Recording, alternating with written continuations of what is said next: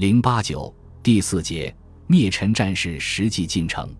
上游战事缺乏建树的杨素舰队，开皇八年（五百八十八年）十二月，沿江各路随军相继就位，开始对陈攻势。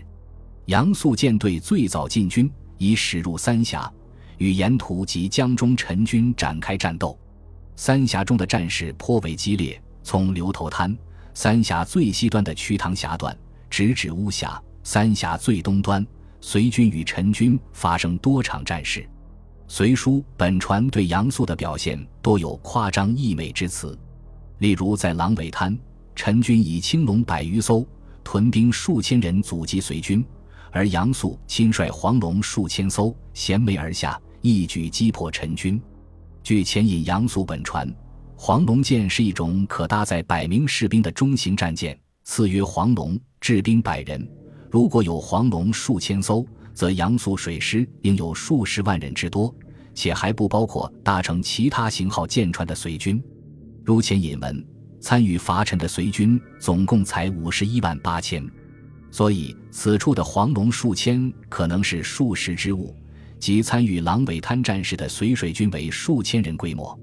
陈军在长江上游的防务比较坚强，名将周罗侯一直驻防上游。当隋军攻势即将展开时，陈后主又命其都督巴峡原江诸军事，以据秦王郡。所以，从汉江而下的隋军杨郡主力被阻击在汉口附近，一直不能向前推进。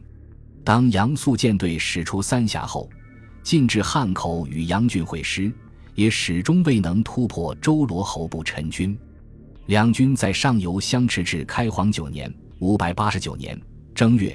下游隋军已经渡江占领建康，陈后主被俘，给上游诸将写信命其投降。杨俊等方渡江进入湘江流域，而杨素舰队也始终未能到达下游。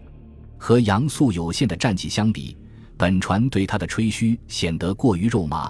素率水军东下，舟如北江，精甲耀日。素作平城大船，容貌雄伟。陈人望之惧曰。清河公及江神也。作为江面上势均力敌的对手，陈军显然不会给杨素如此之高的评价。